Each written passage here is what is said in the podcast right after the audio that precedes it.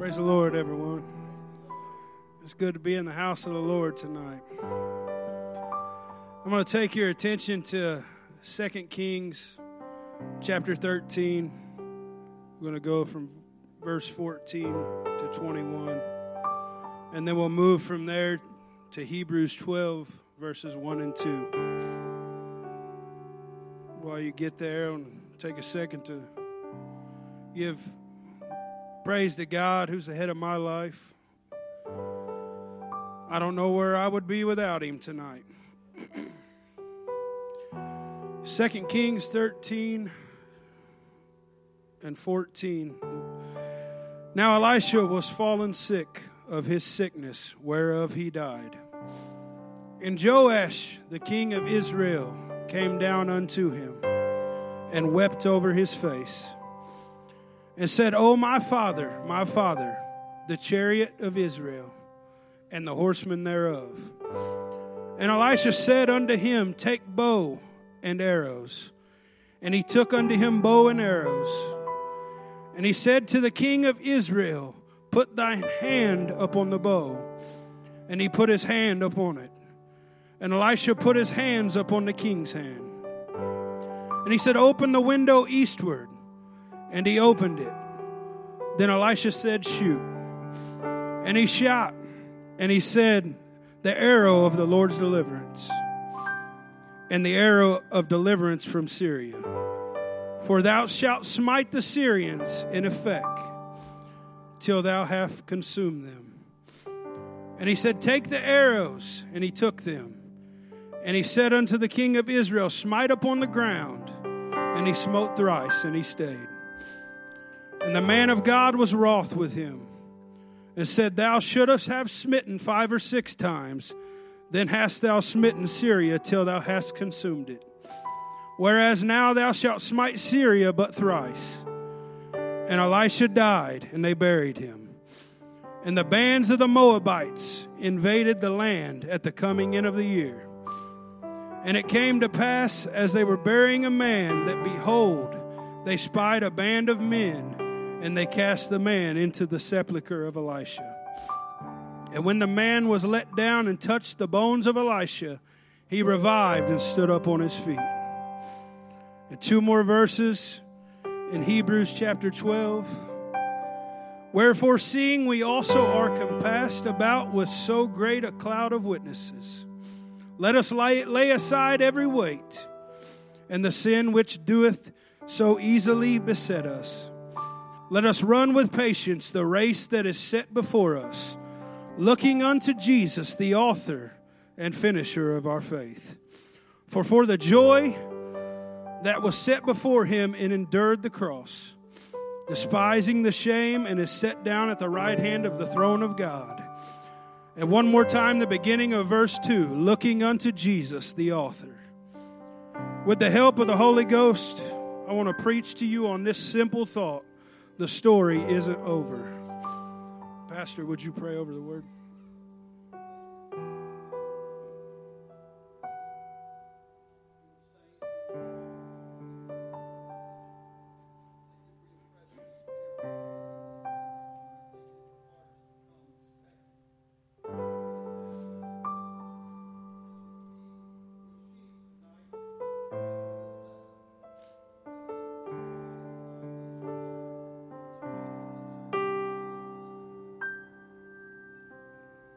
Lord bless you. You may be seated.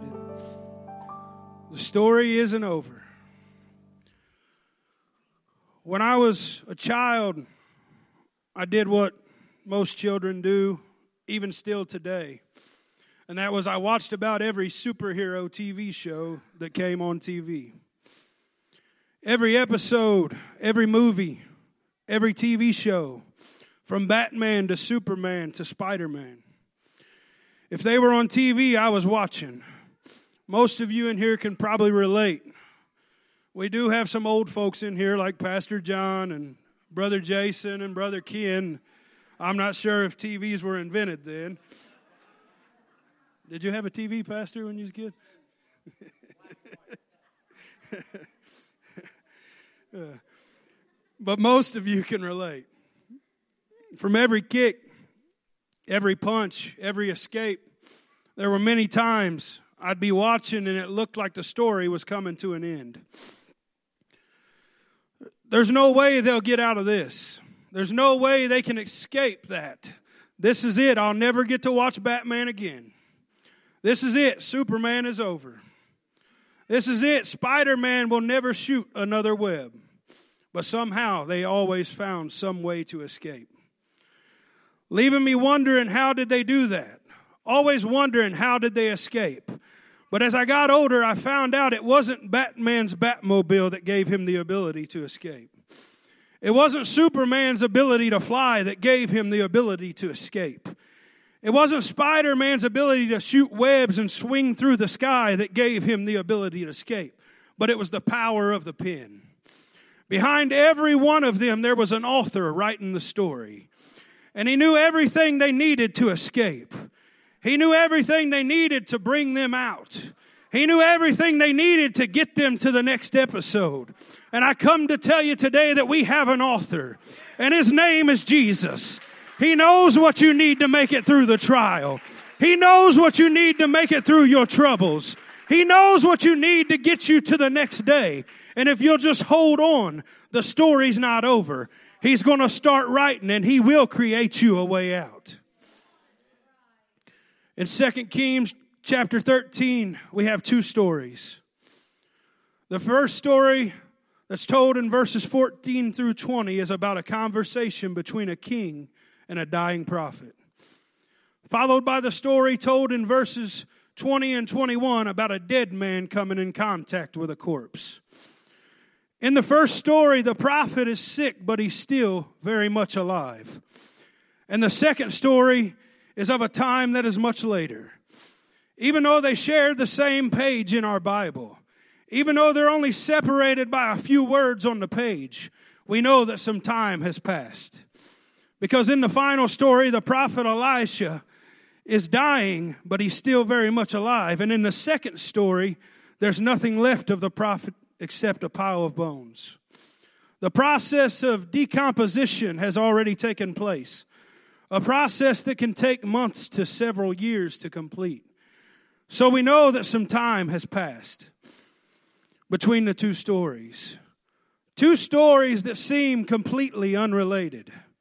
One story involves a king, the other involves a corpse. One takes place while the prophet is still living, and the other takes place after he's already been dead. But in order to see how these two stories relate to one another, we have to go back to 2 Kings chapter 2.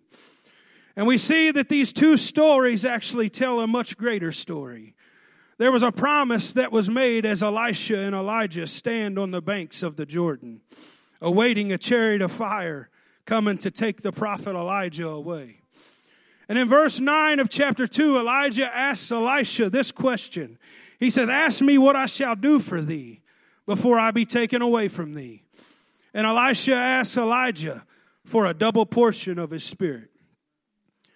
And Elijah responds, You've asked a hard thing. You've asked a difficult thing. You want a double anointing of what I've experienced. And the reason that's a hard thing today is many times we look at the success of other people.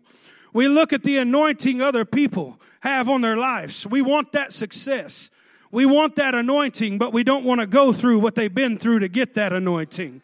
But when you want something someone else has got, you got to go through what they've been through to get it. If you want the same anointing that pastor's got, you better be ready to go through everything he's been through to get it. You want the same praise that Brother Mike's got. You better be ready to go through everything he's been through to get it. You want the same shout that Sister Serena's got. You better be ready to go through everything she's been through to get it. If you want something that someone else has got, you got to be willing to go through what they've been through. That's why Elijah said, You've asked a hard thing. But even though he said, You've asked a hard thing, he said, But if you're still with me, when the chariots come down and take me away, then I promise you I'm going to place a mantle on you with a double portion of anointing, a double portion of the power of God, a double portion of God using your life, a promise of a double portion. Then, shortly after the conversation on the banks of the Jordan, the chariots come down to pick up Elijah. And Elisha runs over and he picks up that mantle. And he carries that mantle as a symbol of a double portion promise that's been made. And if you continue to read, you'll find that Elisha's ministry definitely had a double portion of anointing on it. For every miracle that Elijah performed in his life, Elisha performed too. Theologians have studied the ministries of Elijah and Elisha. Some theologians think that Elijah worked seven miracles and Elisha worked 14. Others believe that Elijah, Elisha, Elijah worked 14 miracles and Elisha worked 28.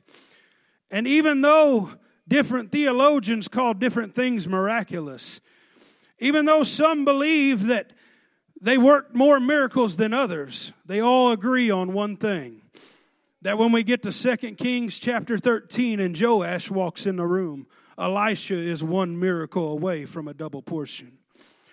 One miracle short of his promise. He's got one miracle left, and Elisha knows that he's come to the end of his life. And if he's going to fulfill his promise of a double portion, he has to do it right now. And Joash just walked in the room. Elisha sees his opportunity, but the problem is Elisha wanted the miracle more than Joash.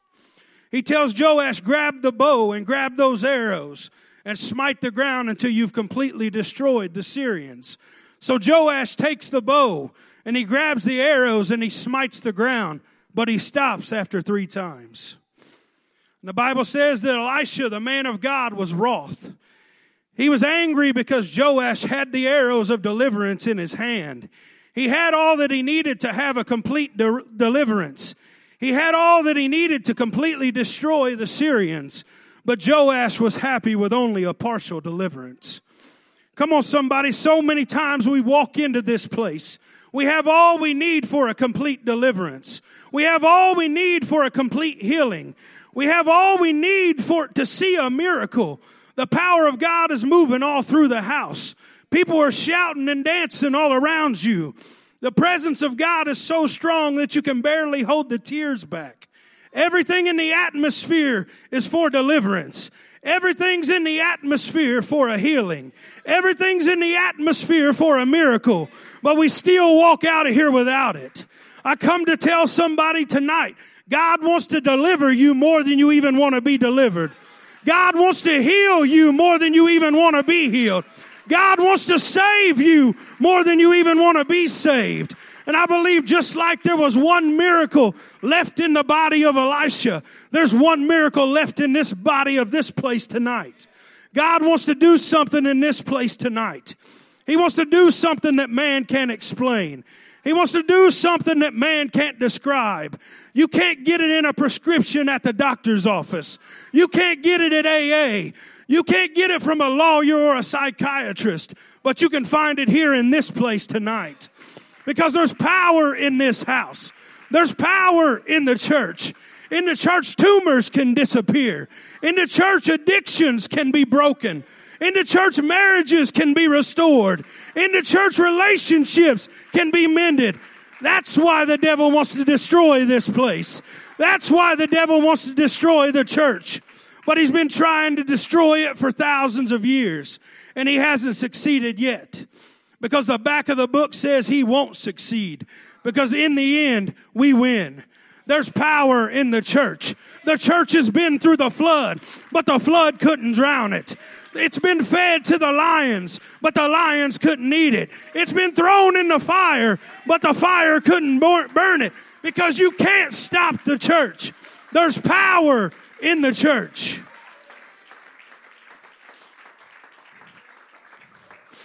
But it's up to you tonight. Will you walk out of here with your miracle? Will you walk out of here with your healing? Will you walk out of here with your deliverance? Or will you be like Joash and settle for less? Will you be satisfied with a partial blessing? Will you be satisfied with partial deliverance? Will you be satisfied walking out of here without your healing? Or will you stand up tonight and say, I'm going to keep shooting until I run out of arrows? I'm going to keep praising until my circumstance is gone. I'm going to keep worshiping until my troubles disappear. Nothing's going to stop me from getting my blessing. Nothing's going to stop me from getting my healing. Nothing's going to stop me from getting my deliverance because I believe there's one more miracle in this place and it's mine to go get tonight. There's power in this place. There's one more miracle in this place tonight. But the question is did you come to get yours tonight or will you walk away like Joash did? Joash walked out of that room that day with a partial deliverance, with a partial blessing. And the prophet Elisha was mad because he missed his promise of a double portion by one miracle. But the story wasn't over because no story is ever over until the author stops writing. In verse 20 and 21, these men are burying a man and they see a band of Moabites coming. So they throw the dead man into another sepulchre, which just happens to be the sepulchre of Elijah. The Bible says, when the dead man touched the bones of Elisha, he revived and stood up on his feet. Elisha's double portion promise was fulfilled when that dead man touched his bones in that grave. Because if God's made you a promise, not even the grave can stop it from coming to pass. Come on, somebody. If God's made you a promise, nothing can stop it from happening. If He promised you your children are going to be saved, nothing can stop it from happening. Young person, if He promised you your parents are going to be saved, nothing can stop it from happening. Nothing can stop the promise of God. A dead man received a miracle that a living king could have received. But the difference was the dead man couldn't talk his way out of the miracle. It looked like Joash had stopped the promise from happening when Elisha died. It looked like the story was over. But I come to tell you tonight it's not over until the author stops writing. And in Hebrews chapter 12, Paul said, Look unto Jesus, the author and the finisher. Come on, somebody, as long as you put the pen in the hand of the author, nothing that comes against you can stop you. As long as you put the pen in the hand of the author, no circumstance can overtake you. No trouble can take you out because there's power in the hand of the author. Somebody needs to know in this place today that God still holds the pen. It may look like you're surrounded. It may look like you're finished, but God still holds the pen. Come on, somebody. You don't see a way through your circumstance. You're about to give up, but look unto Jesus, the author. It's not over because he's still writing. It's not finished because he's still writing. Your story's not over because he's still writing. God still holds the pen. Lift your eyes off your problem and get your eyes on Jesus. Lift your eyes off what the doctor told you and get your eyes on Jesus. Lift your eyes off your circumstance and get your eyes on Jesus because he still holds the pen. Somebody give him some praise if you believe that he still holds the pen.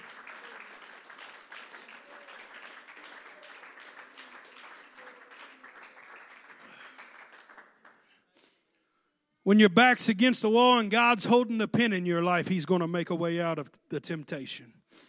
He's going to make a way out of the circumstance. I wonder if anybody in this place can testify of a time when it looked like you were finished. It looked like you had no way out. It looked like it was over, but out of nowhere, God began to write. And your circumstance began to turn around. God began to write, and your addiction had to break. God began to write and your depression had to leave. God began to write and your cancer disappeared because things change when you give the pen back to the author. When Paul was shipwrecked, it looked like the story was over, but God provided broken pieces to get him back to shore. When Daniel was thrown into the lion's den, it looked like the story was over, but God shut the mouths of the lions. When Moses was running from the Egyptians, It looked like the story was over, but God parted the Red Sea. Come on, somebody, when the author holds the pen to your life, it's not over until he says it's over. He's the only one that knows the end at the beginning. He's the only one that knows your way out of the storm. He's the only one that knows your way through the fire. If you just give him the pen, he will write you a way out. He doesn't always keep you from the fire, but he will keep you through it. When those Hebrew boys stood before Nebuchadnezzar that day, and he told them when the music plays that they had to bow to that golden image, or he was going to throw them in the fiery furnace. But the Hebrew boys knew who the author was. The Bible says that Nebuchadnezzar asked them, What God will deliver you from my hands? It was the author. And they replied, Our God, whom we serve, will deliver us. But even if he doesn't, we still won't bow to your God. They were saying he's got control of the pen. And if he wants to ride us out of the fire, he can. So they bound them men up. They threw them in the fire. The Bible says that Nebuchadnezzar came down. And as he looked in the furnace, he asked the men around him, Didn't we throw three men in the furnace? And they said, Yes, O king, we threw three men in. And he said, Well, I see four, and one looks like the Son of God. Come on, somebody, I come to tell you tonight. If you put the pen in the hand of the author, he will show up and he will deliver you. There's not a fire that's too hot. There's not a storm that's too strong. There's not a valley that's too low. He will show up and he will deliver you.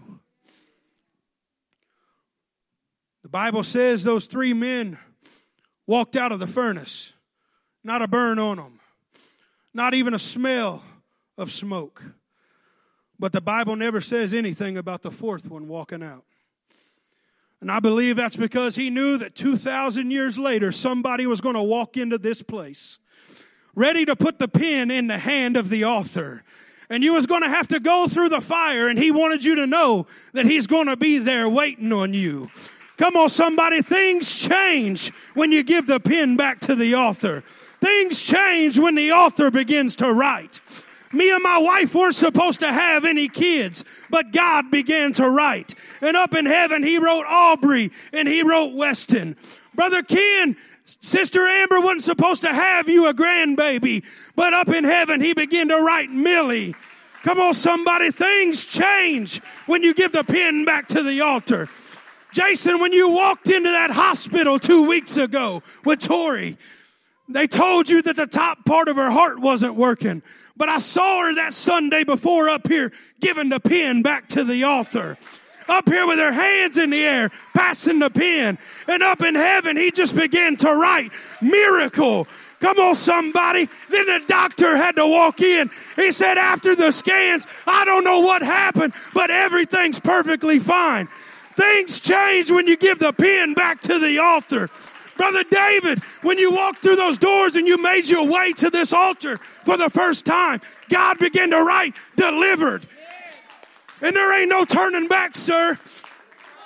Come on, somebody. Things change when you give the pen back to the altar. Brother Jediah, when you were born, you had nothing to worry about because the author had control of your story. Pastor, when you had your car accident, your motorcycle accident, you didn't have nothing to worry about because he had already written Pastor. Things change when you give the pen back to the author.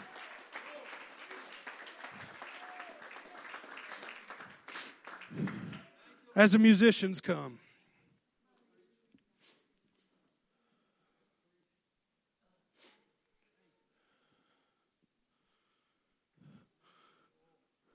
When the Hebrew boys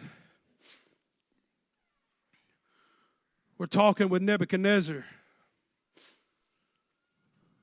Bible says that Nebuchadnezzar said he was going to turn the fire up seven times hotter. The book of Daniel, for the most part, is written in Aramaic. When he said that number seven, that number seven meant as hot as it would get. Because when the enemy gets you in the fire, he wants it as hot as he can because he knows the fire is going to add to your life. He knows that the fire is going to add growth. He knows that the fire is going to add strength. He knows that the fire is going to add to you. And he wants to kill you as fast as he can. But what he didn't know is them men went inbound, but the fire mobilized them.